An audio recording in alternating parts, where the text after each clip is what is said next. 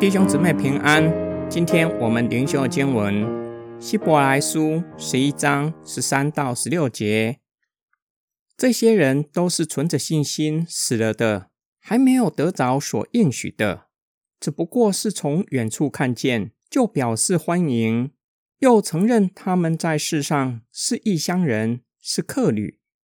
因为说这样话的人，是表明他们在寻求一个家乡。如果他们怀念已经离开了的地方，还有可以回去的机会，但是现在他们所向往的是一个更美的在天上的家乡，所以神不以他们称他为神而感到羞耻，因为他已经为他们预备了一座城。作者说到信心之父亚伯拉罕、以撒和雅各是大有信心的人。在他们息了地上劳苦之前，尚未看见应许成就，只不过从远处眺望应许兑现，却是欢欢喜喜；又在外族人面前承认自己在迦南地是寄居的，这就说明了他们热切渴望永恒的家乡。这个家乡不是他们离开的故乡，若是的话，还是有机会回去。但是他们没有回去。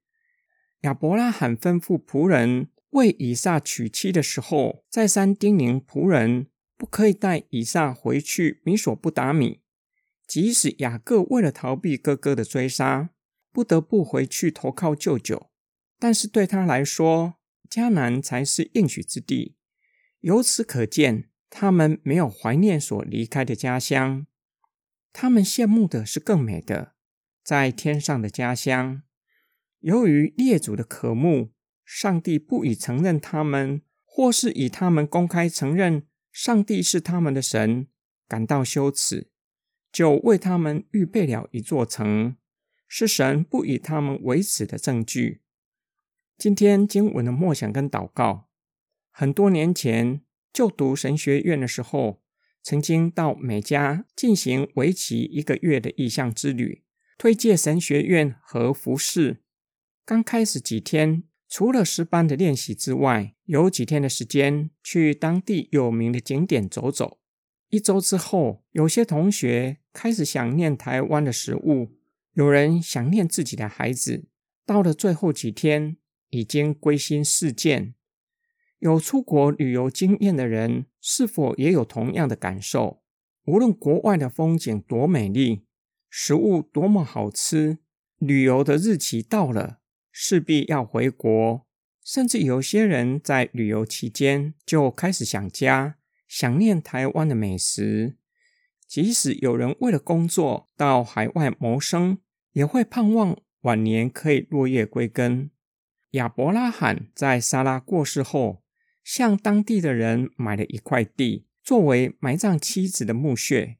以后作为家族墓穴，连自己也葬在那里，延伸出地上应许之地所指向的，才是最美且是永恒的家乡，是所有基督徒盼望的家乡。今天我们用一些的时间默想，我们若是以天上作为永恒的家乡，对我们在地上的生活将会有哪一些的影响？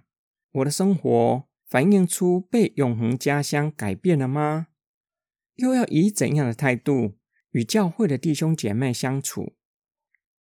我们一起来祷告：爱我们的主耶稣基督，你说，在我父的家里有许多的住处，若是没有，我就早已告诉你们了。我去原是为你们预备地方去，我去为你们预备了地方，就必再来接你们。到我那里去，我在哪里，叫你们也在那里。你已经从死里复活，回到天父那里，坐在父的右边。你又向父求，求父差派圣灵住在我们的里面，给我们确据。我们确信你的话是真实的。将来有一天，我们必定会回到天家，与你永远同在。我们奉主耶稣基督的圣名祷告，阿门。